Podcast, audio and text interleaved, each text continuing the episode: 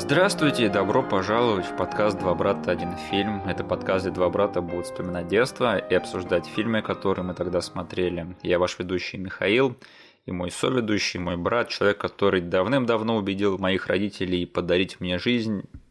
Денис. Пожалуйста, поставьте лайк этому эпизоду везде, где можете. Все отсылки, которые будут вам непонятны, будут прописаны в описании к этому эпизоду на YouTube.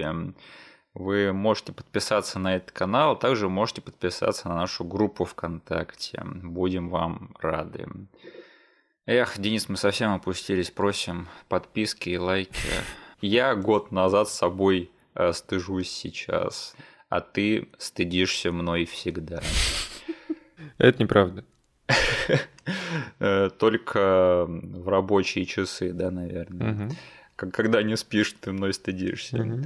Угу. Ладненько, но люди пришли сюда послушать не это, они пришли послушать, как мы будем обсуждать фильм «Экзистенция» 1999 года про игру, которая слишком реалистичная, мать ее, все время пудрит мозги не тем людям. Значит, там разработчица этой игры, она попадает в интересную ситуацию, потому что на нее объявляют охоту какие-то религиозные фанатики, да, которые ненавидят э, реалистичные игры.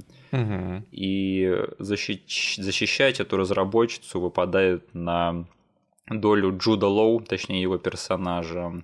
И самое интересное, что этот фильм, он даже крутится вокруг не совсем-то жизни этой разработчицы, да, а жизни самой игры. Угу. Типа весь фильм это такой квест, чтобы спасти как раз-таки саму эту приставку, потому что она единственная э, в экземпляре.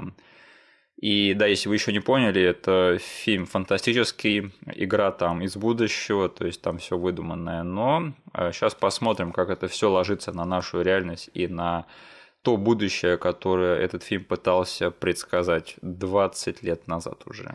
Денис, что помнишь про фильм «Экзистенция»? Почему мы считаем его фильмом нашего детства и заслуженно ли он оказался в этом списке?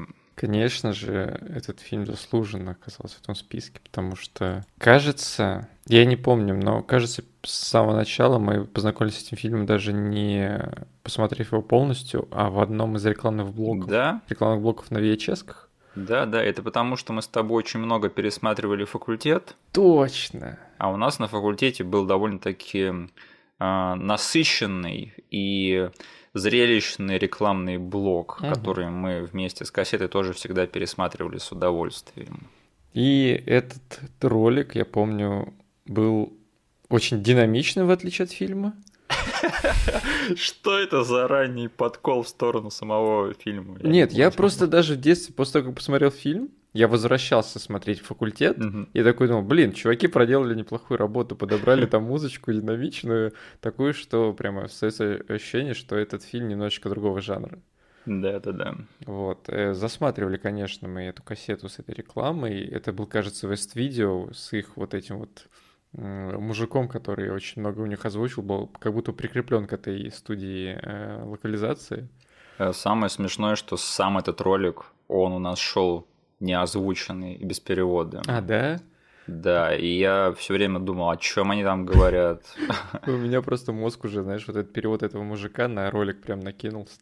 Вот странно, трейлер коррупционера был переведен. Да. Трейлер взрыва из прошлого был переведен, а трейлер экзистенции остался без перевода. Может, это... они сами не понимали, что происходит там. Да, да, это слишком сильно, сильно мозговыносящее кино, все понятно. Но говоря о трейлере, я немножечко забегаю вперед и там самый малость затрагивая стиль этого фильма, визуала. Да.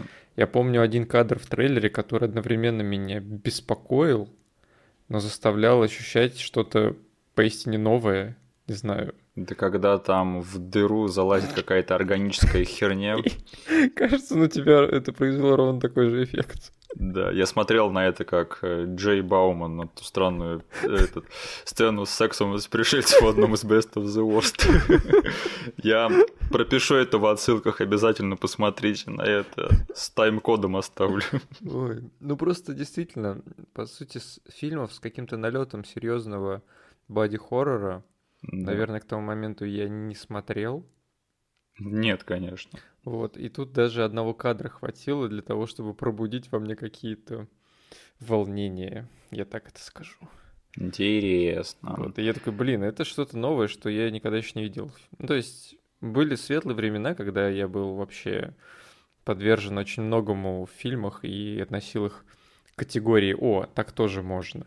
Да, я тоже хотел об этом поговорить, потому что этот трейлер меня всегда интересовал, когда мы смотрели его на кассете. Угу. А потом мы взяли в прокат сам этот фильм. Я помню, что я заснул на середине. Серьезно? Да, я тогда даже его не досмотрел, и на следующее утро у меня даже не было желания возвращаться досматривать его, хотя кассета была. И я просто послушал твой пересказ того, что там происходит во второй половине, я такой, а, файн, типа. И уже потом, где-то по телеку, я все-таки посмотрел этот фильм полностью и все равно не одуплял, что о нем думать, потому что этот фильм был слишком-слишком сильно мозговыносящим, я явно был к такому не готов. Угу.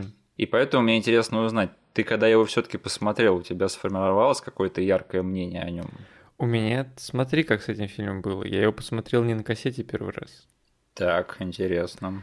Я посмотрел его в один из ночных просмотров, э, показов фильмов на канале «Россия». Mm. И не помню, было ли это так, что я в какой-то момент или прям целился в программке в этот фильм, потому что трейлер у нас был. Я помню, что этот просмотр был каким-то полурандомным. То есть я начал его смотреть прям не с первой минуты, Мгм. а где-то минуты с четвертой, с пятой, когда уже начался весь этот полуэкшен, да? Да. Вот, э, но досмотрел я его до конца, и сразу же тогда концовка, которую мы еще будем обсуждать э, в этом выпуске, она сделала для меня этот фильм, не знаю, одним из тех, которые я точно буду кому-то советовать в том или ином виде, потому что, ну, для э, человека, который не так много к тому моменту фильмов посмотрел, если ты закладываешь какой-то твист в конце, Мгм. для, для меня этот фильм сразу как в какую-то высшую лигу сразу помещался. Мгм. Еще и твист, который я не могу предсказать, и который можно уже как бы испо- использовать как вот продающую черту фильма. То есть я там могу сказать кому-то из друзей, слушай, посмотри этот фильм, я понимаю, будет тяжело, но в конце, типа, там тебя ждет что-то. Типа, досмотри этот фильм, как бы. Такие фильмы было легко э, с моей стороны советовать. Я вот сейчас думаю, тут просмотр на России, может быть, я путаю его с э, прокатной кассетой. Может быть. Мне почему-то кажется, что я очень явно вижу вот эту вот обложку, и что она была такая вся яркая. Я, в общем, я не знаю, но суть в том, что когда я смотрел этот фильм первый раз, я его не досмотрел, и только ты мне рассказал про эту концовку. Возможно, ты заснул, потому что уже была ночь. Денис, мы что, все еще в игре? Может быть, мы все еще спим? Нет. Э, Скорее всего, так и было, но я помню, что все-таки я его потом посмотрел полностью и тоже не понимал, что о нем думать. Мгм. Так вот, ты очень правильно сказал, что, возможно, ты к тому моменту уже был готов к таким фильмам, к такому роду фильмам. Мгм. А вот во мне а, проснулась тяга к таким фильмам после того, как я посмотрел фильм «Бойцовский клуб». Мгм. И это один из там двух-трех максимум э, фильмов в моей жизни, которые вот реально самые важные, которые сместили очень-очень жестко мой вкус в кино. Мгм. Потому что бойцовский клуб в свое время сделал из меня Эдж Лорда. Я подумал, что все не важно, все тленно, надо смотреть только такие фильмы. Э, Проблема в том, что экзистенцию я посмотрел ну года за два до бойцовского клуба. Мгм. И я был явно не готов к такому роду фильмов. И сейчас вот оглядываясь на все это, я понимаю, что если бы я посмотрел экзистенцию чуть попозже, то этот фильм бы мне просто офигенно зашел. Фишка в том, что впоследствии-то я все-таки его пересматривал и не раз э, уже в эру интернета. И у меня вот до сих пор все время было какое-то смазанное чувство насчет этого фильма. Я вот готов признаться, что я до сих пор его никак, никак не понимал, и у меня не было сформировавшегося мнения о нем.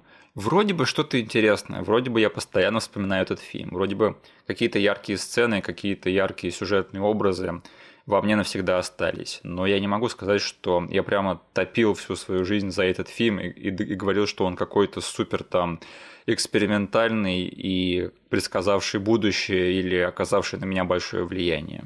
Мгм. Ну, у меня, получается, по таймингу этот фильм был просмотрен получше твоего. Мгм. Я уже был готов становиться Эджлордом тогда.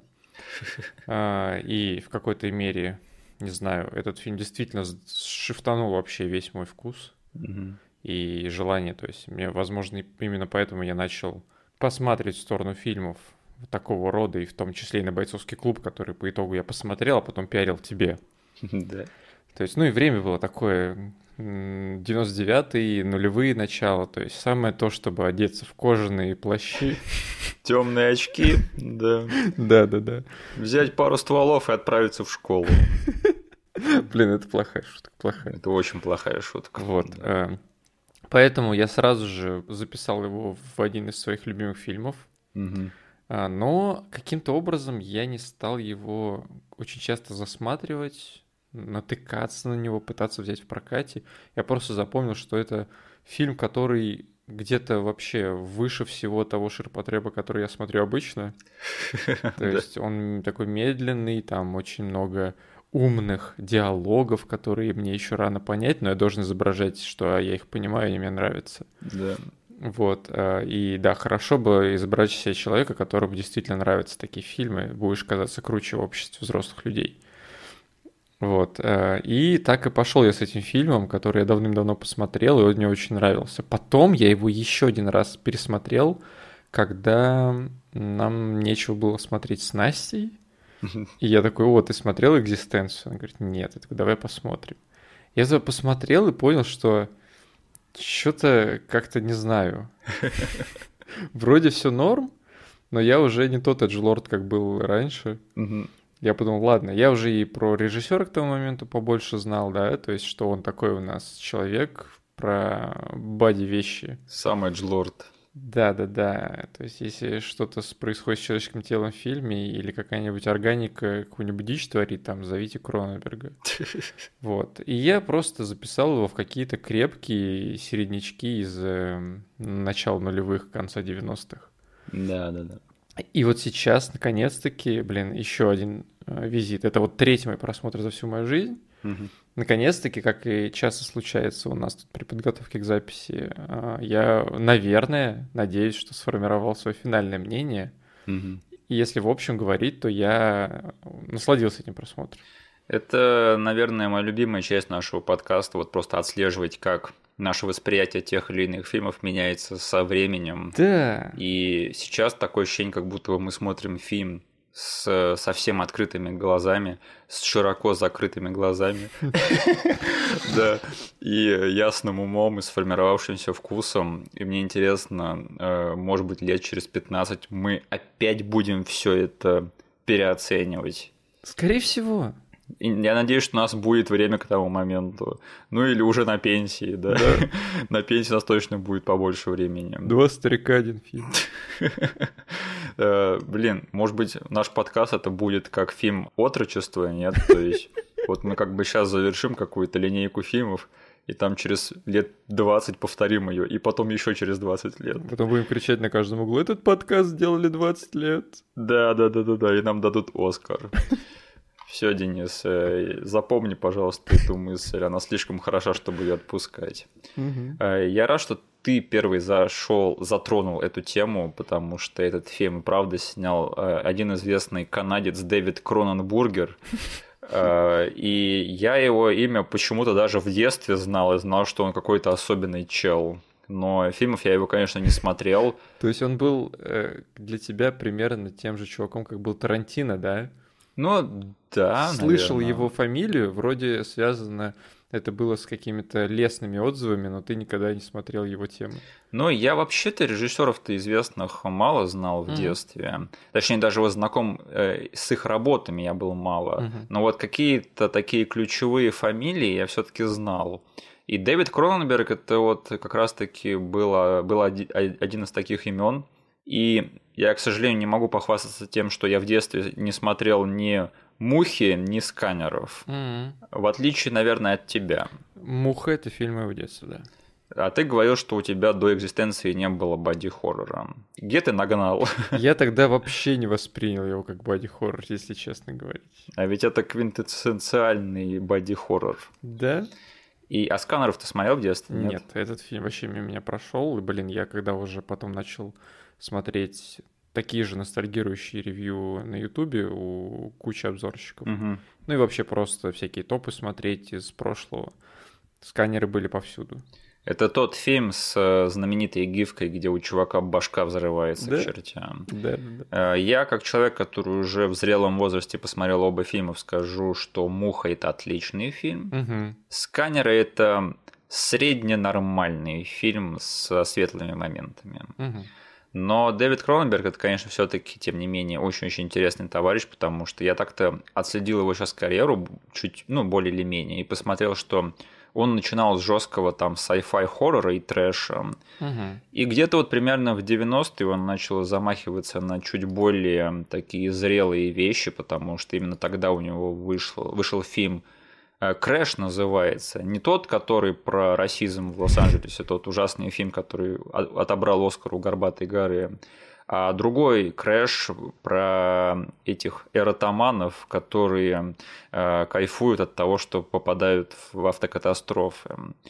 И впоследствии вот эта вот чуть более такая престижная как бы волна в его карьере, она накрыла трэш, потому что он в последнее время снимал там всякие оправданная жестокость, да, и порог на экспорт, тоже фильмы, которые там претендовали на Оскар больше. Да. Но начинал он именно вот со всякого трешака, как, э, ну, «Муха» — это трэш номинально, да, все таки это очень хорошо сделанный фильм, но угу. как бы это все равно ужастик, и «Сканеры» — это тоже больше вот в струе а, низкобюджетного трэша в свое время было. А видеодром? Видеодром, мы о нем еще, конечно же, поговорим. А, и, в общем, Дэвид Кроненберг – это один из просто самых известных канадских режиссеров и чувак, у которого ну, настолько какой-то ярко выраженный стиль, потому что вот его фильмы, даже те, которые сняты на разную тематику и в разном жанре, они все выглядят одинаково. То есть вот что экзистенция, что муха, что оправданная жестокость, ты вот смотришь на то, как эти фильмы выглядят, и в них какой-то странный такой дистурбящий тебя немножечко какой-то стиль и образ съемки. Я всегда как бы, да. это как эм, для себя описывал, что несмотря на разную подачу сюжета, да, или вообще что происходит в фильме по части перипетий именно и между того, и того, что между героями происходит. Да. У него получалось сделать так, что ты сидишь и думаешь, что все его фильмы происходят в одном мире. Именно. Это я связываю, кстати, с тем, вот, вот почему как бы Дэвида Кроненберга все-таки считают большим автором. Это потому что я вот, кстати, недавно об этом тоже задумывался, что есть режиссеры, да, а, которые, ну, нормальные, как, например, там, братья Руссо, например, да. Угу. Хорошие ребята снимают толковые фильмы, нормально рассказывают истории, умеют выдать хороший коммерческий продукт. А есть режиссеры, например, как братья Коэны, да. Квентин Тарантино, Мартин Скорсезе, э, Дэвид Кроненберг. Это люди, которые изобретают собственный киноязык. Угу. И именно таким образом они считаются большими авторами. И Дэвид Кроненберг это вот в легкую один из таких людей, потому что, опять же, все его фильмы, они как будто бы из одной вселенной. Угу. Потому что этот чувак, он изобрел какой-то свой киноязык, и рассказывает на нем все свои истории, какому бы жанру они не принадлежали. Угу. И это волей-неволей заставляет тебя уважать таких людей, даже которые, например, создают свой киноязык, который не имеет смысла, как, например, М. Найт Шьямалан, да. Его киноязык иногда работает, иногда не совсем. Но, чувак, что ты свое изобрел, поэтому это надо уважать хотя бы за это. Угу. Или, например, тот же Майкл Бэй, да, иногда от его фильмов тошнит, да, и от формы его э, повествования, но иногда это срабатывает офигенно, но он всегда, по крайней мере, креативничает. И ты всегда можешь сказать, что это фильм Майкла Бэй. Да, да, он снимает фильмы отнюдь не лениво, в этом его нельзя обвинить. Или, например, я то же самое могу сказать про фильмы Зака Снайдера, да. Угу. У чувака есть собственный стиль, который мне далеко не всегда нравится. Так вот, э, как Дэвид Кроненберг решил снять фильм «Экзистенция»? У него, в общем, было интервью с писателем-фантастом Салманом Ружди, угу. за которым на тот момент охотились экстремисты. Что? Да, он написал что-то, что не понравилось какой-то группировке религиозных экстремистов, и он э, был тогда, он прятался от них. Угу. А, был там, сидел ниже воды, тише травы. Кажется, так говорят, да. Угу. И это интервью вот в такой обстановке, оно вдохновило Дэвида Кроненберга на этот сценарий, потому что, как я понял, это был его первый оригинальный сценарий, то есть вот который он написал полностью за какое-то там время. И это вот интересно, что как раз-таки Кроненберг не только снял этот фильм, но это вообще его целиком, вся задумка вот его. Угу. И на тот-то момент, вот э, мы сейчас уже сказали, что вот фильм «Экзистенция» — это фильм про игру, который пудрит там персонажам мозги, типа где реальность, где нет, и все, все эти дела, все в таком духе. Надо тут сказать, что этот фильм-то легко вот вливается вот в эту целую субкультуру фильмов, которые на тот момент выходили, да, про иллюзорность реальности из-за технологий, да. Да, что технологии со временем, они даже в недалеком обозримом будущем то есть станут настолько продвинутыми, что смогут симулировать реальность, и люди уйдут туда, отказав, отказавшись от своей реальной жизни. Да, то есть на ту же самую тему тогда выходили такие фильмы, как, э, может быть, слышал кто-нибудь фильм Матрица такой был, да. Да. А, еще тринадцатый этаж и темный город. И мне кажется, что экзистенция это самый странный и самый артхаусный фильм вот в этой линейке фильмов. Угу в нем точно есть вот этот вот странный налет Кроненберговости, от которой не, невозможно оторваться. Э, слушай, как думаешь, почему именно в тот момент начало выходить так много произведений на эту тематику? Ну, в литературе это случилось уже очень-очень давно. Денис, этот подкаст называется не «Два брата, одна книга». Нет, нет, я говорю, что эти идеи были давно уже засетаплены в другой форме медиа. Да, да. Но мне кажется, это все таки в кино начало появляться позже только из-за того, что киноязык ограничен каким-то прогрессом. Mm. Что-то стало просто актуально для большего количества людей, потому что все-таки кино это чутка больше, но ну, чутка легче употребляемая форма искусства. Да, да, да. Вот, и там ты можешь книги писать, писать, но у тебя все равно будет аудитория определенного размера. Но кино это все-таки всегда поход в, ки- э, в кинотеатр, э, семейное развлекалово, как бы более, более доступный формат. А даже если нет, он требует от тебя всего лишь полтора-два часа. Да, и если э, это не актуально вот для твоей текущей аудитории, потребляющих кино, угу. то как бы нет смысла это поднимать. Но, наверное, вот ближе к э, миллениуму, да, то есть да. все эти темы, что как бы у нас сменится тысячелетие, как бы технологии развиваются уже семимильными шагами, мы там уже давно ушли от каких-то ретро-вещей, уже все как бы интернет, компьютеры у каждого дома есть, и это стало актуально для массового зрителя, плюс в кино можно было хоть что-то плюс-минус нормально выглядящее по этому поводу показать. То есть тут сошли, сошлось несколько факторов. И у тебя есть уже сорс-материал в виде книг, где ты можешь черпать вдохновение. То есть ты даже сам а, будучи ребенком, скорее всего, гиком каким-то в прошлом, читал это все, угу. это все варил у тебя в голове, ты вырос, стал типа режиссером в Голливуде, все как бы у тебя типа подходит конец тысячелетия, у тебя там есть э, какая-никакая компьютерная графика, и ты уже можешь э, брать деньги у студии на эти актуальные темы, которые как-то заманят людей в кино. Это знаешь, есть эта теория цикличности поп-культуры, да, угу. то есть то, что закладывается сейчас – оно выстрелит лет через 20, да. Угу. Как, например, фильмы про супергероев закладывались мультиками в 90-е, да, и выстрелили сейчас. Угу. И то же самое было вот с этим поджанром. А, блин, интересно, что закладывается сейчас? Что, что мы пропускаем мимо ушей сейчас? Что-то там в ТикТоке, да, наверное, да. что нам недоступно с тобой. А, а как ты связываешь вот этот тренд на такие сюжеты с э, развитием технологий и с технофобией тех времен? Думаю, что тут есть какая-то параллель? Ну, как я сказал, если это выпускалось уже в каком-то, в нескольких даже фильмах, которые э, вышли там друг от друга не очень далеко, угу. наверное, это все-таки было актуально. И боязнь того, что, во что превратят технологии нашу жизнь в обозримом будущем, она присутствовала у людей. Я типа не могу за себя говорить, потому что, блин, мы с тобой чем занимались в 99-98 году? Я не помню. Мы были дали- далеки от всего этого дела, мы парились э, по поводу других вещей, актуальных для мелких чуваков в России в то, в то время. Да, я в пять лет бегал с плакатом «Мы все умрем в 2000-м» по улицам. То есть э, есть страны, которые чутка раньше на это все э, наступили, потому что если там взять, в пример, Японию, угу. которая там, ну, техникой славилась задолго до того, как, не знаю, началось это все в Голливуде. То есть у них вот эта вот боязнь того, во что превратят технологии нашей жизни, она чутка раньше началась, и плюс у них есть такая вещь, как аниме. Да. Она чутка легче в производстве, а, она позволяет тебе выражать свои какие-то мысли э, или твои тревоги, не привлекая там а, съемочные группы и прочее, прочее. Ты как бы мог и даже мангу начать нарисовать, рисовать это все.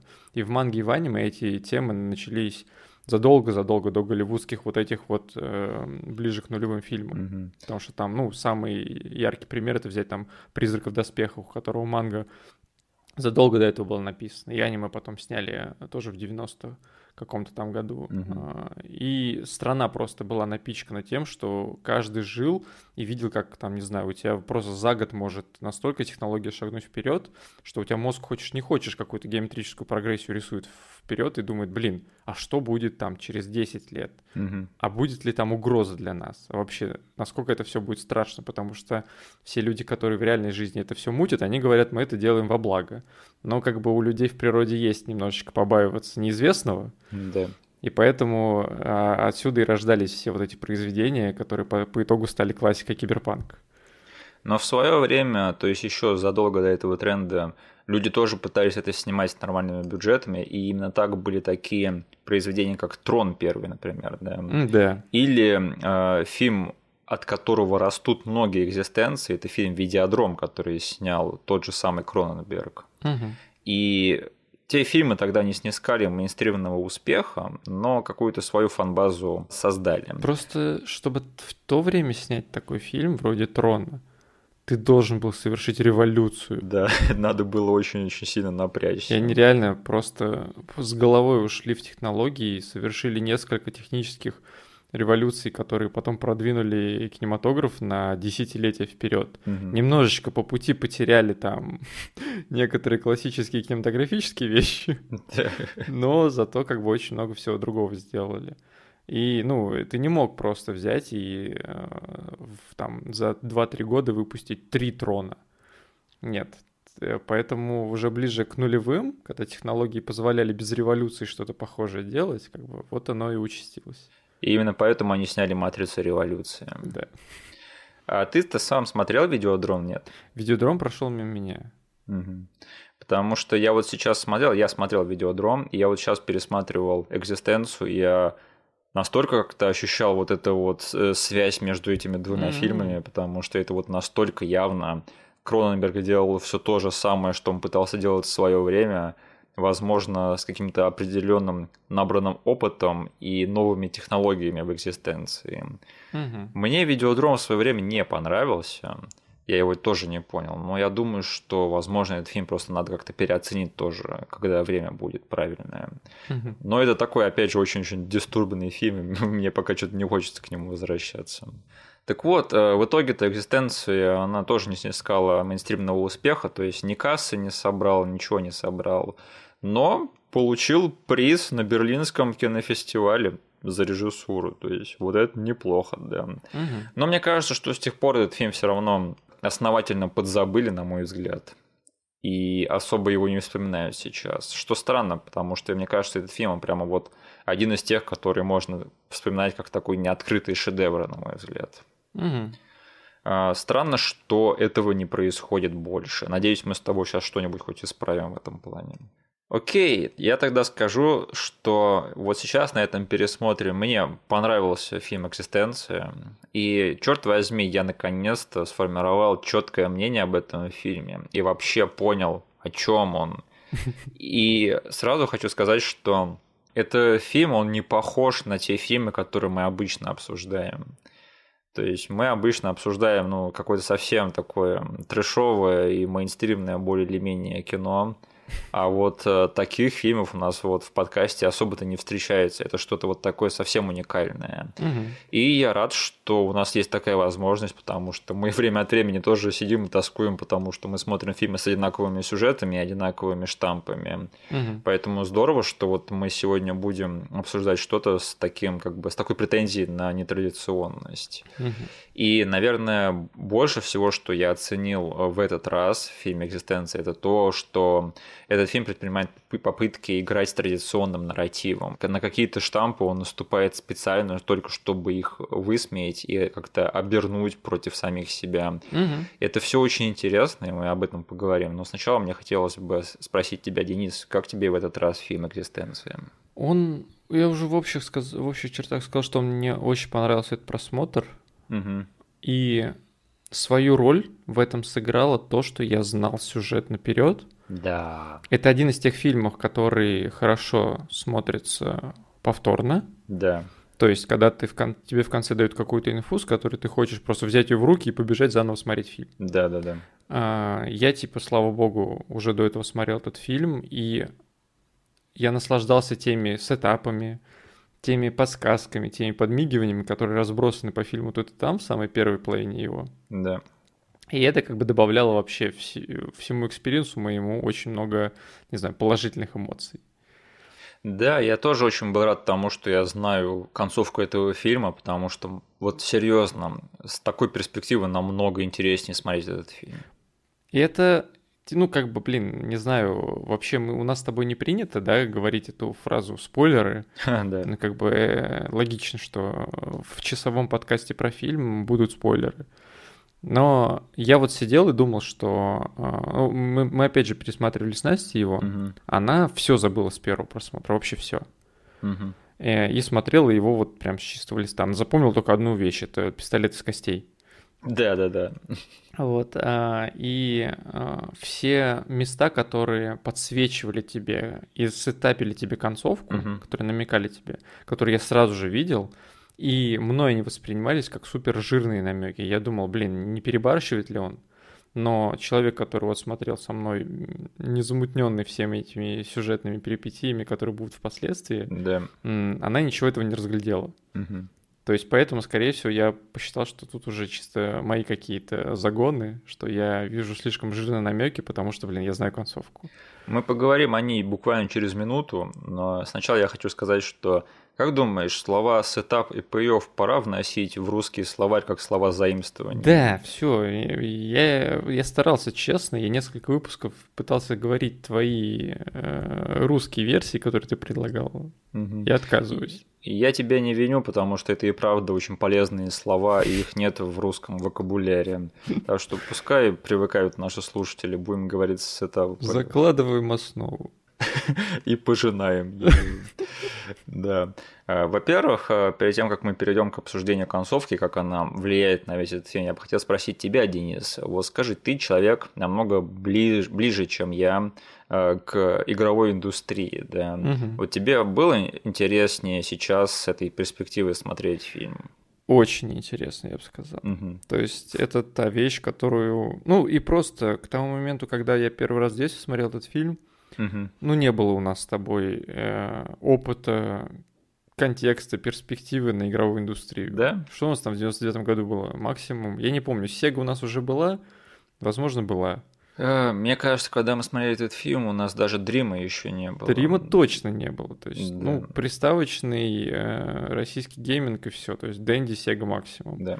Какой там, блин, мы видели все совсем не в том ключе, в котором пытался Кроненберг хоть что-то показать в этом фильме. Да. Сейчас, как бы уже когда ты, не знаю, сейчас каждый фанат э, игровой индустрии хоть как-то погружен во весь этот процесс, кто, кто такие геймдизайнеры, потому что, блин, в детстве, когда я услышал это слово, я вообще нифига не понял. Да, и этот фильм, он как бы на моей памяти, это первый фильм, который представляет человека из вот этого техномира, да, как э, такой образ культовости, что ли, как человека культового. Да. Я не знаю, возможно, в американском или канадском пространстве тогда уж такие люди были, но вот сейчас, э, вот потому что персонаж Дженнифер Джейсон Ли, Аллегра Геллер, это вот разработчица игр, она, по сути, такой Стив Джобс, Илон Маск, Павел Дуров э, вселенной этого мира. Хидео Кадзима от мира игр. Хидео Кадзима, да. Но тогда, опять же, я не, не знаю, возможно, уже так вот тогда такое было, но вот эти вот рок-звезды разработчики, да, было ли такое вообще тогда или нет? На Западе чутка более выражен, потому что к тому моменту уже гремели вещи как, ну, первое, что пришло в голову, это всякие Думы и Mortal Kombat, Мгм. у которых создатели закрепились прям за этими тайтлами, и все их как рок-звезды боготворили. Но все-таки это было не настолько распространено, там, не знаю, в той же России в других странах. Мгм. Или даже просто сама игроиндустрия не была настолько громкой, как сейчас.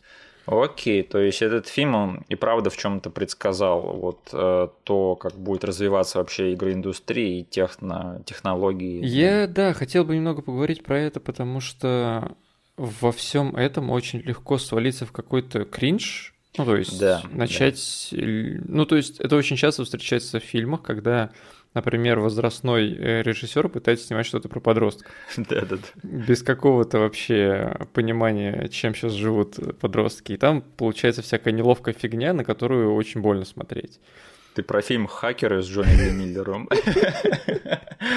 Да. Вот. И этот фильм, он в нем есть все для того, чтобы вызывать ровно те же самые чувства. Потому что, да, ты сказал, что тут э, главная создательница игры, она тут как рок-звезда выставлена, да? Да. Но несмотря на то, что Кроненберг вот решил все через какую-то свою больную призму это все показать, Да. сюжетно он подвязал это так, что какую бы дичь, какой бы кринж он не вставлял по поводу игровых, игровой индустрии в своем фильме, оно обусловлено сюжетом. Примерно, да. Ну, то есть тем самым твистом в конце. Мгм. И я смотрел просто на все, даже просто правила, которые нарушаются в этом фильме, да, Да. что ты уже сказал, там, сюжет не, не самой классической конструкции у нас тут в фильме.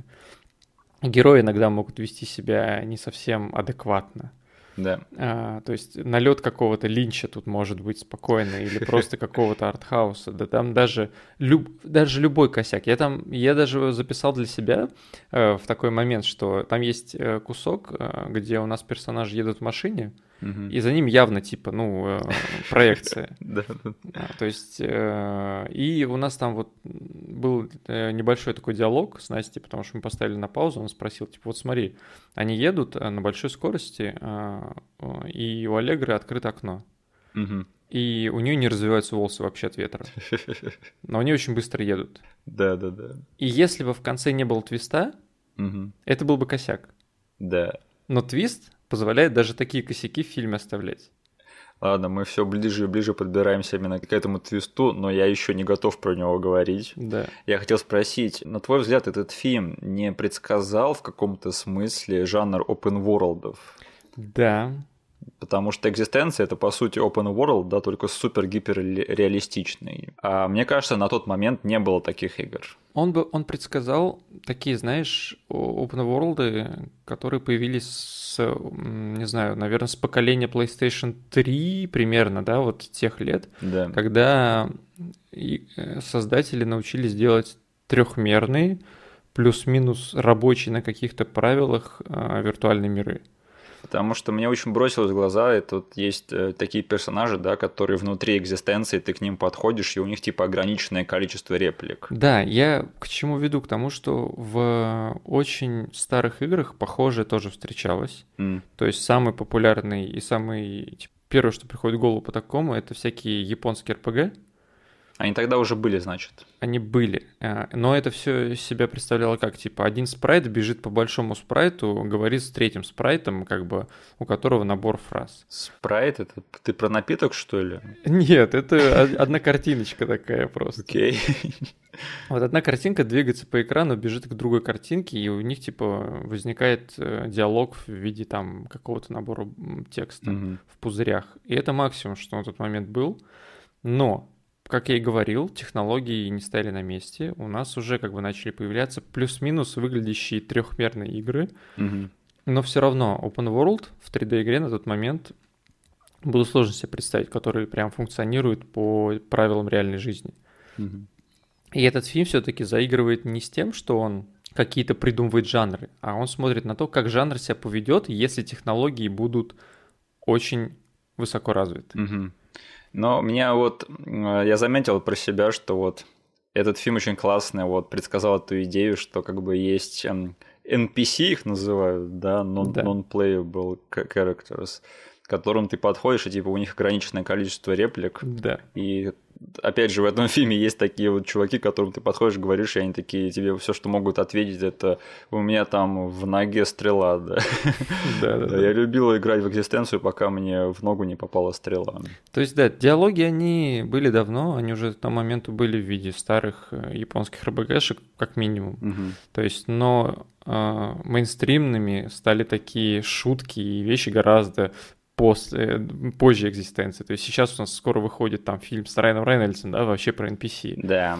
Весь завязан на этом как бы. А это в 99-м году чувак взял просто какие-то нишевые 2D-шные проекты и подумал, блин, а что с ними будет, если вот эти вот NPC будут похожи на людей? Да. И все это будет действительно в мире, в котором ты там можешь потрогать все, понюхать, поесть, э, убить кого-то. Это видно, что Кроненберг чуть более или менее пытался погрузиться реально вот в игровую индустрию, во что это может вылиться все. Угу. Единственное, что, наверное, для меня не сохранилось во всем этом, ну, как бы, как все остальное в этом фильме, это вот все-таки, не знаю, вот в этом фильме очень-очень сильно прослеживается технофобия, да, да. и Э, большой социальный комментарий на тему того, о боже, игры, они такие реальные, как вы можете отличать игры от реальности, вы можете в них потеряться. Серьезно, этот момент в фильме как будто бы мой отец прописал. Потому что, нет, я играю в игры всю свою жизнь, да, игры сейчас реалистичнее, чем когда-либо, и у меня нет проблем с тем, чтобы отличать игры от реальности. Угу. Я в игры-то могу играть там от силы час в день, мне быстро надоедает. Угу. Но как бы тогда это была, наверное, актуальная тема, как мы уже говорили, поэтому все вот эти вот возгласы о том, что нет, игры слишком реальны, если вы из них потеряетесь. Это сейчас смотрится уже как-то наивно, но по-своему мило, наверное. Можно дать этому моменту снисхождения какое-то. Мне кажется, похожие мысли будут возникать на рубеже каждого технологического прорыва, угу. потому что когда мы вступали в новое тысячелетие, очень много вещей произошло по части прогресса и того, что вообще можно в играх творить как минимум. Да. То есть э, у нас, если вспомнить просто, как у нас э, челюсть отвисла, когда мы видели первые трехмерные заставки, они казались нам суперреалистичными. Да. И когда в твоей жизни происходит такое, что, ну, такой резкий скачок в чем-то, угу. Uh, тут и там начинают появляться люди, которые начинают думать, окей, что может плохого из этого все появиться. И вот был скачок, они подумали, окей, все. Вот и начали появляться такие вот э, мысли, как у Кронберга в этом фильме, как бы, да, который ты сказал, веет прям отцовщиной какой-то. Да, да. Что О, игры типа плохо, там все не будешь отличать, убьешь меня, короче, и свою маму. Вот. А потом, когда этот прогресс станет очень популярной, распространенной темой, а, все поймут, да не, ничего страшного не произошло. Как бы до этого еще далеко и далеко. Но я уверен, как только произойдет следующий какой-то прорыв, и он станет вот только-только известен массам, опять же появится следующая волна страха того, к чему этот прогресс нас может привести по части негатива. Угу. Потому что это будет что-то новое для нас. Для этого всего нужны будут какие-то... Это все надо будет переживать человечеству. То есть он, оно все это пережует, поймет, насколько это все плохо или хорошо, и как бы это опять станет неактуалом. Mm-hmm. Но в каком-то моменте мы опять же получим пачку произведений в том или ином виде искусства по поводу страхов, которые появятся от вот этой вот новой какой-то фигни. Да, я думаю, что нам Голливуд уже задолжал судебный триллер на тему дипфейков. Угу, да. А, и мне еще кажется, что с тех пор, как вышла вот э, экзистенция, и все остальные вот фильмы про иллюзорность реальности и технофобию, сама тема технофобии в кино, она стала чуть более изысканной. Угу. И на эту тему все равно выпускаются фильмы, но уже намного более какие-то а, на более высокие темы, наверное, как, например, Экс Макина. Да. Или вот в черном зеркале постоянно с какой-то новой перспективой умудряется тему технофобии преподнести. Да, тоже верно. И тем не менее, в одном из последних сезонов у них тоже был эпизод про то, как чел играет в игру и не понимает, где реальность, а где нет. Ну, наверное, все еще что-то на эту тему можно сказать. Тот эпизод, кстати, был довольно-таки забавный. Окей, тогда я думаю, что если не сейчас, то когда уже надо говорить про концовку этого фильма. Э, сейчас будут спойлеры, но я думаю, что даже если как бы, вы не смотрели этот фильм, то вам будет полезно идти на этот просмотр как бы с этим знанием, да. Угу. Значит, что происходит в конце этого фильма? То есть там в Сначала в кульминации всего этого фильма все персонажи друг друга убивают, да, и остается в живых только Аллегра Геллер. То есть оказывается, что Джуд Лоу это все время был засланец религиозных фанатиков, и он тоже собирался ее замочить весь фильм, но он медлил, потому что пытался разобраться в том, кого он убивает, потому что он собирался убить не только ее, но и хотел замочить ее игру. Угу. Так вот, она узнает про это, она догадывается и замачивает самого Джуда Лоу. А потом раз, и оказывается, что весь фильм, который мы смотрели, это была игра. Да. И нет никакой Аллегры Геллер, нет никакого персонажа Джуда Лоу. Они вот сидели все это время, 12 человек в комнате, и проигрывали нам фильм. Угу. И типа, все это был сон, все это была иллюзия. И то есть эм, там потом звучит интересная фраза, что в сюжете этой игры прослеживалась вот эта тема того, что кто-то хочет замочить гейм-дизайнера. Ну да, изначальное событие, которое произошло прямо в первые минуты э, фильма, которое двигало весь сюжет да. на протяжении всего хронометража, это что есть персонаж, который дико хейтит э, геймдизайнера главного, да. и за этим персонажем стоит целая секта, то есть которая охотилась за нашими героями весь фильм. То есть там в начале фильма на эту Аллегру Геллер разработчицу, на нее совершается покушение неудачное, и весь остальной фильм этот Джуд Лоу ее спасает. Угу.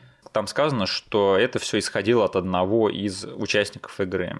Да. И то есть весь фильм, который мы посмотрели, это один из участников игры как бы проигрывает свою фантазию того, как они все-таки в итоге замочат да. этих разработчиков, потому что оказывается, что персонажи Джуда Лоу и Дженнифер Джейсон Ли, они сами из этой секты, да. которые не в игре, а в реальном мире. И они достают стволы и, и мочат обоих разработчиков игры, в которой они играли. Да. И на этом фильм-то заканчивается. Ну и перед этим, типа, один из персонажей говорит фразу, которую я вот в первый свой просмотр э, запомнил как финальный вот этот вот штамп, э, финальную точку, да? Да. Который заставил меня думать вообще над всем, что я посмотрел, когда э, наши персонажи наводят э, пушки на одного из участников. Да, на одного из участников, который с ними тоже играл, да. который не понимает, что происходит, почему они начали стрелять по всех. Вот, и он спрашивает, типа, ребята, мы что, все еще в игре? И на этом врубаются титры. Да. на самом деле я для себя точно решил, что вот эта вот финальная часть этого фильма, да, когда Джуд Лоу и Дженнифер Джейсон Ли оказываются злодеями, я для себя точно решил, что это не игра, это реальный мир. Угу. И просто что вот весь остальной фильм, который мы посмотрели, это вот стопудово, ну, понятно, что это игра. Да. И, игра в игре даже там была. И это весь фильм, они как бы проигрывали вот весь этот план, который они спланировали и который они собираются осуществить. И в самом конце только им удается все это сделать. Да. И то есть тут такой прослеживается интересный комментарий насчет всего этого дела. Угу. Но у меня такой вопрос. Они как бы весь фильм, то есть вот они внутри игры, они как бы вели себя как они, то есть они сами все это проигрывали, или ими руководила игра? Я вот этого не понял. Мне кажется, то есть они были в игре, которая не называется «Экзистенция». Да. И внутри этой игры существует еще одна игра «Экзистенция». Да. И когда они в нее загружались, там персонажу Джуду Лоу а, объясняли тут и там правила игры, угу. вообще что происходит. Он иногда может творить какую-то рандомную фигню, высказывать что-то, да, там экзистенция, она чутка более примитивная, нежели игра, в которой они э, играют изначально. Угу. Но эти правила можно, наверное, частично перенести и подумать, что все-таки какой-то вот этот вот импульс шел от них, да, вот это вот хейта к играм. Да, да, да. Но общая какая-то сюжетная структура, точнее, кто что делает, это немножечко регулировалось игрой потому что не могло быть полнейшей свободы. Там не получилось бы, не получилось бы вот этого вот нарратива всего. Угу. То есть игра, скорее всего, брала э, за основу твои какие-то мысли, твои эмоции, да, твои устои, взгляды, и из этого формировала какой-то сценарий, по которому ты по итогу двигаешься. Потому что когда они все вылезли оттуда, да? Да, да, Очень да. многие э, люди, которые участвовали в этом тесте, они типа просто обсуждали, что они там творили. Типа, блин, у меня они сокрушались, что у кого-то было мало реплик. То есть это все-таки не по их воле было, а игра их поставила на эти роли и заставила делать эти вещи. Мгм. Просто она завела за source материал что-то вот из мозга этих двух психов. Да, и самое-то интересное то, что я вообще-то считаю, что вот этот твист, что якобы весь фильм, который мы посмотрели, это был сон, да, это один из самых дешевых твистов, я терпеть его не могу во всех остальных фильмах. Да. Но бывают редкие экземпляры, когда это работает. Мгм. И мне взрывает мозг то, что в экзистенции этот твист как раз-таки работает. Да. И зная его, как мы уже сказали, намного интереснее смотреть фильм, потому что, опять же, э, у героев, если так-то посмотреть, вот взять этот фильм, основную его часть за чистую монету, то там как бы ну, он двигается довольно-таки странно, люди ведут себя странно, мотивация у персонажей странная, да. Но зная, что происходит на самом деле все это, ты такой, а, тут столько всего разбросано, что тебя подмигивает. Да. И невозможно просто к этому не проникнуться всем уважением. Для меня этот фильм, он чем еще заслужил несколько баллов сверху, потому что я, как известный не самый большой любитель линча и подобных вещей. Когда типа у человека есть очень сильный вижен, да, и он вот снимает фильмы такие, фильмы ощущений, я бы сказал. Именно. Вот. Ты просто берешь как бы вот э, весь э, визуал от Линча, его эмоции и прочее, прочее, хватаешься за них и летишь по всему фильму, не задумываясь ни о чем, вроде сюжета, какого-то встроенного нарратива и прочее, прочее. Мгм. И кайфуешь от этого. Я типа так не умею в большинстве фильмов. А, для меня экзистенция это такой линч, которого сюжетно обосновали и сказали, это здесь не просто так. Линч на минималках. Дэвид Кроненберг. Типа да, то есть персонажи ведут себя странно, сюжет развивается не по классике, а, локации выглядят странно, все говорят как-то странно. И в конце тебе скажут почему, и ты еще кайф от этого получишь. Это интересно, потому что, опять же, всякое кино для разных людей, и вот этот фильм, он, по сути, на такой граничащей линии между совсем-совсем экспериментальным, да, но в то же время, в принципе, доступным, если об этом немножечко задуматься. Да, Это тоже вызывает уважение. А, Я же увидел вот в экзистенции сейчас это такое откровенное, откровенный стёб и откровенная сатира Кроненберга на такие типичные голливудские фантастические боевики, где там, например, ну, какой-нибудь экшен-герой спасает какую-нибудь женщину там в фантастических э, обстоятельствах, да.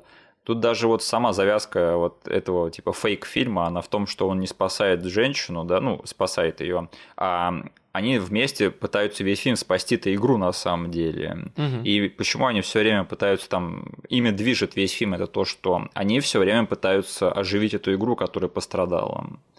И мне кажется, что это довольно-таки смешно, потому что вот два персонажа рискуют своей жизнью, чтобы спасти, господи, планшет, по сути. И даже в самом конце этого фильма, когда они, они внутри этой игры тоже залазят в эту игру, и часть э, фильма происходит там.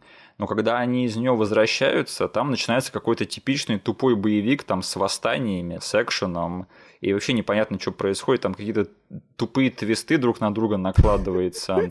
Один персонаж предатель, другой персонаж предатель, персонаж, которого предали, сам оказывается предателем. И это все настолько плохо рассказано, намеренно плохо, что я такой сидел и думал, блин, как же хорошо, что я знаю, что сейчас это окажется все бредом, да, и что это сделано плохо намеренно. И мне кажется, что это настолько тонкий момент стеба, потому что этот фильм настолько классно воспроизводит плохие фантастические боевики вот в третьем акте, когда Мгм. персонажи уже вылазят, ну, с первого слоя игры, ну, точнее, со второго на первый слой. И то, что там творится вот в промежуток между этим, когда они вылазят совсем в реальный мир, да, это такая очень-очень сухая и очень тонкая комедия, на мой взгляд. Да блин, один кадр, когда чувак заваливается автоматом к ним номер и начинает расстреливать просто обойму за обойму эту приставку. Да, да, да. То есть вот э, я не смог просто не проникнуться уважением в этом плане, потому что я люблю фильмы, которые играют с нарративом, играют со штампами. И я не ожидал этого от этого фильма на самом деле. И я очень удивился тому, что Кроненберг еще тогда пытался вот подстебать такие тонкие вещи, которые э, в чуть менее таком возвышенном фильме, да, они слишком в лоб преподавались, как, например, там в «Последнем киногерое», например, да, угу. или фильмах, которые пытались играть типа в самоосознанность. А тут ты либо это почувствуешь, либо нет. И некоторые люди, наверное, сидели в третьем акте и говорили, о, наконец-то настоящий фильм начался. Хотя там творится полнейшая-полнейшая дичь. Не, это очень классно, когда ты эм, умеешь не просто выстебать и оставить это вот так вот повисшем в воздухе, да? Да, да, да. А ты еще и можешь это сюжетно обосновать, и это на пользу пойдет всему фильму, всему как бы повторному просмотру. Да, да, да. То есть ты можешь себе заложить почву на стёб, на всякие отсылки, на повторные просмотры и даже на какую-то творческую свободу. То есть да. ты можешь вообще творить какую дичь тебе в голову придет, а просто в конце у тебя есть одна, как бы один выключатель, который тебе тебе это все обоснует. Угу. И у меня тогда следующий вопрос.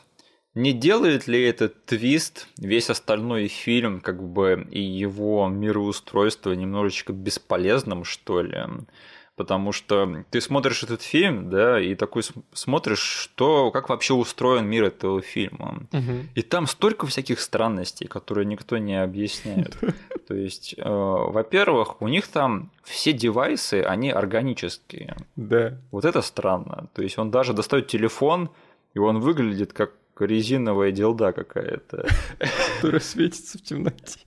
То есть э, внутри этой игры там как бы показывается мир, в котором вся техника каким-то образом стала органической, потому что ее делают из органов амфибий, мутантов. Да. И еще в, в мире этой игры можно делать пистолеты из костей этих животных. То есть ты можешь себе представить, как в этом мире выглядит Steam? Это здоровенная, короче, жижа такая. Ты садишься за стол, она тебя обволакивает. Блин, во всем этом было бы круто разобраться, да, но вот когда ты досматриваешь этот фильм до конца, ты думаешь, типа, а имеет ли вообще смысл идти разбираться, как во всем этом, э, как там все устроено, или это все уже не нужно? Вот как ты, как ты считаешь? Для меня тут э, как-то Кроненберг еще одну штуку провернул, угу. что он действительно там 90% времени строит фильм, о, строит мир, за которым тебе интересно наблюдать. Ну, просто в силу того, что это Кроненберг человек с очень сильным, не знаю, виженом, да? Да, да, да. Он может очень многие вещи подать так, что ты будешь чувствовать, во-первых, его взгляд и его, не знаю, какой-то стиль во всем этом. Да. И еще и как бы, если ты определенного склада ума человек, тебе это все еще может какое-то удовольствие доставлять. Да в чем мне понравилось, что сделал Кронберг, он как бы сыграл злую шутку угу. со всеми зрителями, которые пытались во всем этом месиве увидеть и распознать что-то интересное. Они это увидели, а в конце он как бы сказал, блин, а вот это все, что я намутил, все, что во, во, во в чем ты вы видели интерес, оно как бы все нереально. Это больной мой сон просто. Да, да, да как бы. А вы еще и как бы пытались вот э, полтора часа во все это вникать, Ага. И вам это даже в один момент, скорее всего, понравилось, потому что вы такие, блин, а это интересно. Приставки, которые выступают своего рода паразитами. А, да. Ну, прикольно да, же, да. потому что как бы она не может жить без вас, то есть она без батареек. Она присасывается к вам, питается вашими веществами изнутри, вашими эмоциями, вашей энергией. То есть, по сути, это паразит, который э, влияет на твою нервную систему, заставляет видеть тебя глюки. Да. А, то есть это выращенная из амфибии фигня, которая просто мутит тебе мозги, и все. Да, и в конце, когда они вылезают из игры, то есть настоящий мир, он не такой, как нам показывали да. в этой игре. То есть там приставка адекватная, и ничего подобного нет. И пистолеты они нормально достают. Как бы вот у Кронберга был бы это какой-то чувак, у которого очень не прокачана вот эта вот визуальная составляющая, да? Да. И мир в игре, он был бы супер скучный. Угу.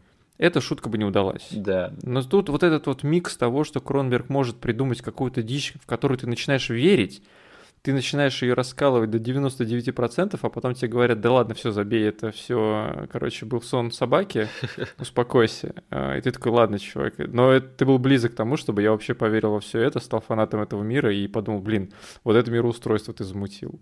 Я как бы готов простить это даже на уровне того, насколько прикольным, насколько много прикольных странностей в этом фильме, да. насколько всего он напридумывал, потому что опять же, смотреть хотя бы за тем, как Джуд Лоу собирает пистолет из костей какой-то жижи непонятной, которую он еще и жрет параллельно. Это я такого дерьма в жизни своей не видел ни в одном другом фильме. А потом он, ему нужны патроны. И он снимает скобы изо рта. И просто без какой-либо причины они берут и убивают официанта. То есть этот фильм, в нем столько много всего странного, что я просто не могу, опять же, это не уважать. И я просто рад, что существуют такие фильмы, которые просто странные, которые вот делают такие здоровенные замахи, и которым просто насрать.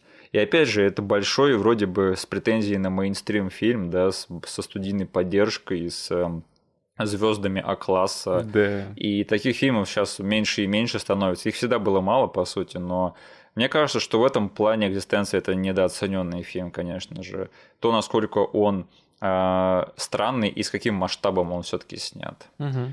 И я, наверное, для себя вот вынес э, эту вторую большую вещь со всего этого просмотра, что этот фильм заслуживает уважения, вот особенно в этой перспективе. Да, очень много правильных слагаемых, блин, здесь. И чем глубже копаешься, тем больше ты их достаешь. Да. Просто там даже взять, не знаю, этих, эту парочку, которая тянет на себе весь фильм. Да. Это, блин, они настолько прикольные, но настолько странные чуваки, от которых просто невозможно оторваться. Слушай, а мы с Дженнифер Джейсон Ли смотрели какие-нибудь фильмы в детстве еще или нет? Извини, вопрос на засыпку. Нет, я ее помню только по экзистенции. Да, она для меня навсегда Аллегра Геллер, это засранистая разработчица игр. Когда, типа, я увидел там ее в том же Тарантиновском фильме, я такой, о, Аллегра. Да, да, да. А еще Уильям Дефо, да, как всегда на своем месте, играет чудилу механика. По имени Бензин. Чисто Уильям Дефовское э, исполнение роли.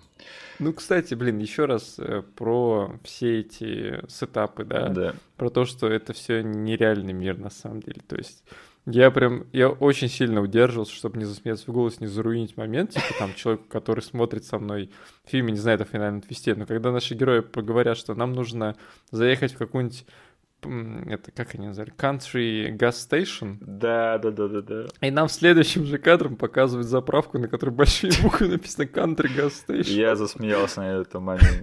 Да, а типа мужик, который там всем заправляет, его зовут Бензин, Газ. А, то есть этот фильм это вот в этот момент очень тебе серьезно телеграфирует то, что чувак, это все игра, да, и, и да. этими людьми движет игра на самом деле. Потом, если это китайский ресторан, на нем написано теми же самыми буквами Chinese ресторан.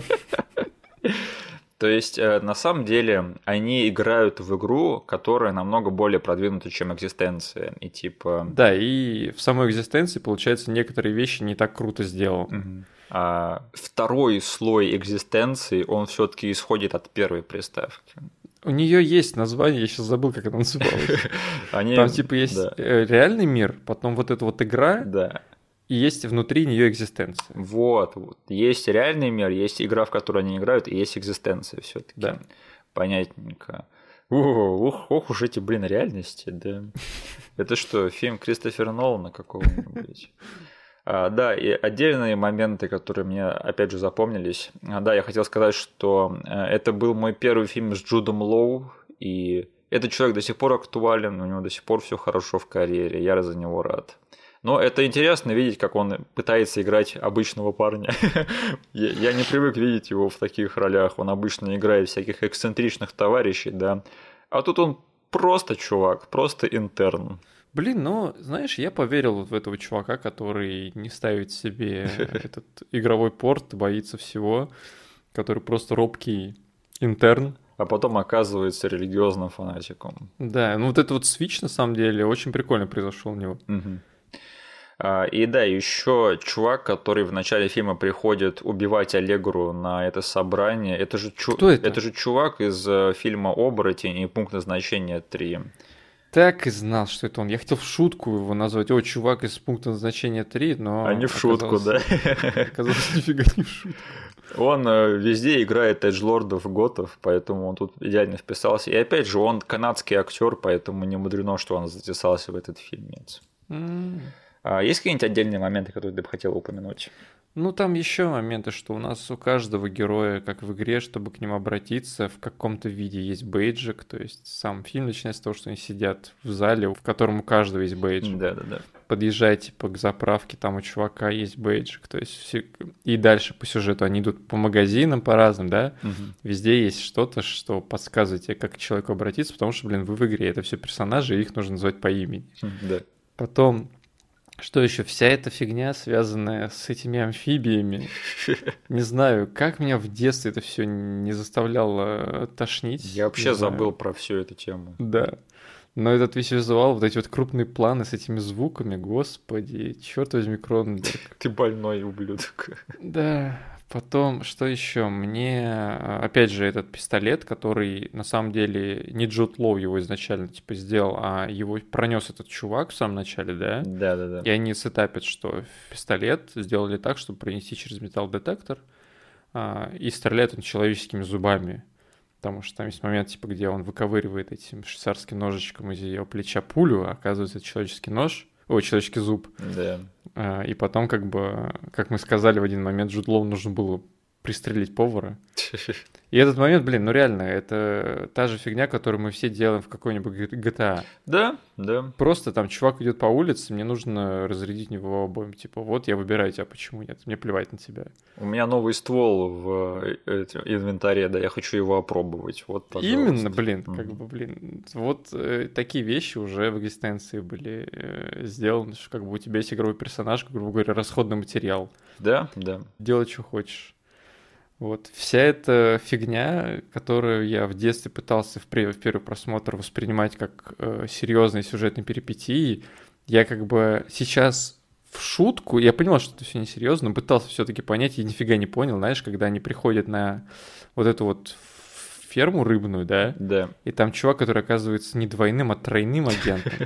И говорит, что вы тоже тройные или четверные агенты это настолько серьезным лицом все рассказано. Да, да, да. Но там настолько бредово это все звучит. Это вот тот момент, когда этот фильм начинает вот э, стебать, э, мне кажется, фантастику и фантастические mm-hmm. боевики, чтобы сделать свой сюжет настолько э, утрированно сложным, чтобы потом над всем этим посмеяться. Да, и я про то, что в детстве я пытался в это все вникнуть, и в детстве я воспринял это как действительно серьезные замуты, которые я, скорее всего, в силу своего развития не, их недопонял. Да, да. По моментам, наверное, все. Там по актерам только что мы упомянули уже Уильям Дефо, нужно еще упомянуть Яна Холма. Э, сам Бильбо Бекин, собственно, персонный. Старый добрый андроид из чужого. Да, да, да. Потом а, Сару Полли мы с Настей увидели, вспомнили. Кстати, да, она же вроде тоже, наверное, из Канады. Наверное. Я мы ее вспомнил, типа, из-за рассвета мертвецов. Да. Вот, да, она из Торонто. Не мудрено, что она в этом фильме тоже. Да. И тут есть этот чел, наш любимый мужик из «Гнать за 60 секунд», я прав? Блин, я так и знал, что ты его вспомнишь по этому фильму. Это Кристофер Эклстон, э, на секундочку, доктор Кто? Точно. Да, и Маликит из Тора Царства Тьмы. Да, да, да. Конечно же, лучший злодей в истории фильмов Марвел. Да. Ну и парень из «Угнать за 60 секунд». Да, как бы его ни звали, да. Реймонд Калитри. Калитри. Большой любитель мебели, да, дорогой. Да, не вздумай ломать стулья при Что в лоб, что по лбу. Так, наверное, по, момент, по моментам все. То есть, в общем, мы неплохо так прошлись по всем а, значимым кускам фильма, чтобы хоть какое-то представление у людей составить об этом фильме, потому что мне все-таки кажется, что это не самый популярный и засматриваемый людьми фильм. Интересно, почему тебе так кажется? Э, тогда ты будешь его пересматривать? Ты будешь еще погружаться в смыслы и аллегории и метафоры фильма «Экзистенции»? Слушай, это фильм, который тяжело пересматривать прям сразу же. Да. Потому что все-таки Кроненберг, что не говори, он гнет свою линию до конца. Если это его фильм, он на полную выжмет весь визуал настолько, что ты не захочешь там его смотреть еще очень долгое время и там захочешь пойти помыться, сжечь всю свою одежду. Но впечатление этот фильм оставил мне максимально приятное, поэтому когда-нибудь я точно его пересмотрю. Да, я думаю, у меня с каким-то э, промежутком времени тоже очень много забудется, и мне захочется опять же пойти посмотреть, что это за дичь такая, и снова в ней разобраться. Поэтому я, скорее всего, пересмотрю экзистенцию и точно буду не против это сделать. А, да, и напоследок я хотел бы сказать, что а, в прошлом году вышел фильм под названием «Поссессор». Я не помню, как он называется в переводе, я оставлю на него ссылку. Точно, он же что-то про похожее был, да? А ты слышал про этот фильм, нет? Я смотрел на него... У Red Letter Media было, кажется, ревью на них. В общем, это фильм, который снял Брэндон Кроненберг. Серьезно? Сын Дэвида Кроненберга. И знаешь, вот э, иногда, когда дети знаменитых режиссеров идут снимать сами фильмы, да, они пытаются изобрести какой-то свой стиль, да, чтобы отличаться от э, своих родителей и избежать сравнений, да. Угу. Например, как там Джейсон Райтман, он снимает фильмы не похожие на фильмы Айвана Райтмана. Угу. Или София Коппола снимает фильмы не похожие на фильмы Фрэнсиса Форта Копполы. Угу. А вот Брэндон Кроненберг, он, по-моему, задался целью продолжить семейное дело. И вот настолько его вот этот фильм «Поссессор» — это просто та же самая кровь, что «Экзистенция», «Муха» и «Видеодром», хм. что ну, ты как-то, опять же, ценишь это, что чувак такой просто принял свою натуру и решил такой, нет, я собираюсь продолжить дело своего отца. И я не скажу, что это фильм для всех, не стану его рекомендовать, но если вам нравятся фильмы в духе экзистенции и видеодрома, то не упускайте момент. Это очень, такое же тоже больное кино с боди-хоррором, и э, у вас останутся не самые приятные ощущения, но этот фильм точно из, из себя представляет какой-никакой интерес. Мне самому он дался со второго захода, я признаюсь, Ого. да. Но я не скажу, что я в итоге пожалел о его просмотре. Это, это было что-то с чем-то, да. Я такого э, гора, да, и такого вот э, кровища и мяса в кино я давненько не видел. Настолько, чтобы кто-то э, с больной головой наслаждался всем этим. Да, я не смог это не оценить. В чужой шкуре. В чужой шкуре. Но этот фильм не так называется на самом деле. Он называется «Поссессор». Это слово трудно перевести. Угу. Ладненько, тогда переходим к финальной части нашего подкаста. А, во-первых, нам в каком-то старом эпизоде с Ютуба а, попросили поставить на бэкграунд какой-то музыкальный луп. А, я просто хотел просветить этот момент. Мы уже как-то пробовали, мы делали тестовые варианты. Нам пока не понравилось, поэтому, извините, нам пока важнее делать то, как нам нравится и мы вроде бы до сих пор не передумали, так? Ну так, я типа немножечко подробно не расскажу, что на том уровне, не знаю, развития нашего подкаста сейчас, угу. все, что можем себе позволить, это найти какой-то royalty free, да, луп. Да. И все они просто пососные. То есть мы пытались накинуть что-то бесплатное, а, вот, а платить за что-то, чтобы попробовать, зайдет или нет, как бы мы еще не в том положении. Да. Поэтому, к сожалению, какое-то приличное время, скорее всего, мы будем без лупа сидеть. Да. Если, конечно же, я какой-нибудь или Миша какую-нибудь фигню вот просто фоном не найдет, что мы точно услышим, такие, о, это оно. То есть пока что на такой рандомный момент мы рассчитываем, либо уже со временем что-то действительно появится каким-либо другим способом. А еще все подкасты, которые я сам слушаю, они идут без лупов, и меня это устраивает. И, да, но где-то я тоже слышу. Я понимаю, что человек имеет в виду, потому что у меня, то есть я же первый попытался пропихнуть эту тему у нас, да? Да. Потому что я, я точно не помню где, но я тоже наткнулся на подкаст, где фоном что-то шло, и мне я такой слушаю, блин, а мне это помогает как бы вот немножечко именно по части experience. Да. Но я также слушаю подкасты с тишиной на фоне, и это тоже норм. Я все-таки за тишину больше. Я люблю бросать вызов нашим слушателям. Во-вторых, так, У нас тут был комментарий к нашему самому первому эпизоду по Гайверу. Хм. Человек написал, ребята, спасибо за информацию, это фильм моего детства, жду, когда будет ремейк. Э, я рад, что кто-то может послушать наш самый первый эпизод и остаться доволен. Да, я такого уже не ожидал, если честно. Спасибо Ух, вам блин. за ваш комментарий. Зона, куда я никогда не вернусь. Вне зоны доступа. А, во-вторых, у нас вот предприняли попытку угадать наш эпизод по Mortal Kombat, да, и что мы разнесем первый фильм Пола Уса Андерсона в принципе, попытка достойная, но мы разнесли не фильм «Шопинг» Пола Уса Андерсона, в котором а, снимался кто? Джуд Лоу. Так что, извините, вы почти что угадали, да. Да. Э, да, Денис, я надеюсь, на следующей неделе ты будешь готов к записи, потому что мы будем записывать следующий эпизод в последний момент. Хорошо. Но у нас же еще есть комментарии по поводу того, что у нас солдатиков э, очень ждали, и это, кажется, фильм, который вызывает очень много теплых чувств у наших слушателей. Ну, как, как я, в принципе, и преду, предугадывал, да. Да. И да, мы там, человек тоже приметил, что действительно в солдатиках очень правильное решение сделали, когда пошли на то, что оставить по большей части практикал эффект. Ну или эффекты, которые, ну в смысле CGI эффекты, которые очень похожи на искусственных да. солдатиков. Да. Да, да, все правильно. Ладненько. Вроде все. Да, спасибо, что нас послушали. Пожалуйста, поставьте лайк этому эпизоду везде, где можете. Все ссылки, которые будут вам непонятны, будут прописаны к этому эпизоду в описании на YouTube. А, подпишитесь на наш канал, у нас есть группа ВКонтакте, можете в нее вступить. И спасибо, до скорого, услышимся на следующей неделе, до свидания. Всем пока.